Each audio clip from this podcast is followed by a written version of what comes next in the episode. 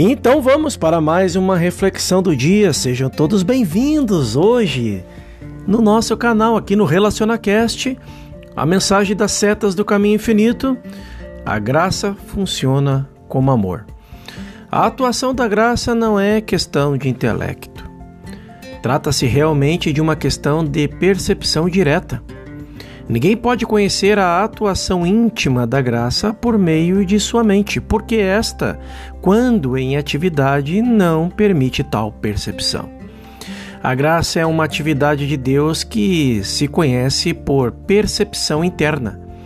A graça é o segredo que Jesus deu ao mundo. Se conhecêssemos o seu segredo, teríamos que conhecer a graça. Dizem que a letra da lei, isto é, os mandamentos, os tu não deves, vieram através de Moisés, mas a graça foi revelada por Cristo Jesus.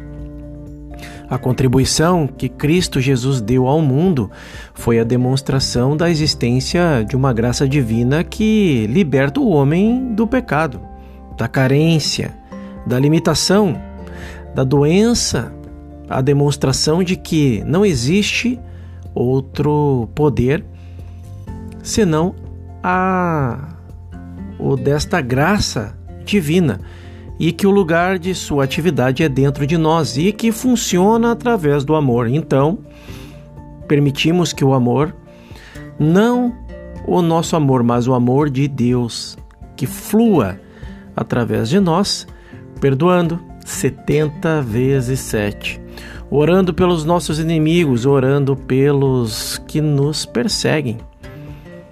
Demonstra-se amor visitando enfermos, visitando os doentes, mas nossa visita não consiste em irmos às suas casas e lá ficarmos algum tempo sentados, segurando as mãos e nos penalizando do seu estado. Não. Graças a nossa consciência desperta, nós permanecemos fisicamente onde estamos e em nossos lares e os visitamos conscientizando a realidade da graça divina, que os liberta de seus males. Às vezes, visitamos fisicamente aqueles que se encontram encarcerados, mas, na realidade, Todas as nossas visitas são espirituais. Devido à natureza incorpórea de nosso ser, nós não precisamos fazer fisicamente as coisas que os homens do mundo parecem julgar necessárias. Conhecendo apenas como seres físicos, eles não sabem como se pode visitar um enfermo ou um prisioneiro a não ser pessoalmente. No entanto, compreendendo a natureza da graça, podemos, sem sair de casa, visitar os pecadores, os doentes e os encarcerados e libertá-los de seus males. A natureza incorpórea ou espiritual de nosso ser permite ir em espírito à presença dos enfermos, dos pecadores e dos doentes. O que os liberta de sua enfermidade é o espírito, e não o nosso corpo físico. Então, podemos concluir que levar o nosso corpo físico até o doente ou encarcerado não o liberta. É o que está incorporado em nossa consciência que o liberta.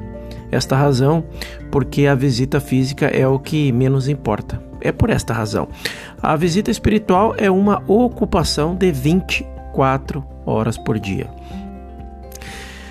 Esta é a nossa mensagem de hoje. Podemos refletir sobre essas palavras de Joel Goldsmith e assim meditarmos, elevarmos a nossa vibração de amor para que sejamos mais um, mais uma fonte através do qual seremos o contato ou o canal do, dessa centelha divina que já habita dentro de nós, sendo o exemplo onde quer que estejamos é solo sagrado. Faça uma excepcional manhã, um excelente dia. No nosso próximo episódio falaremos sobre a expansão da consciência traz a realização. Até lá!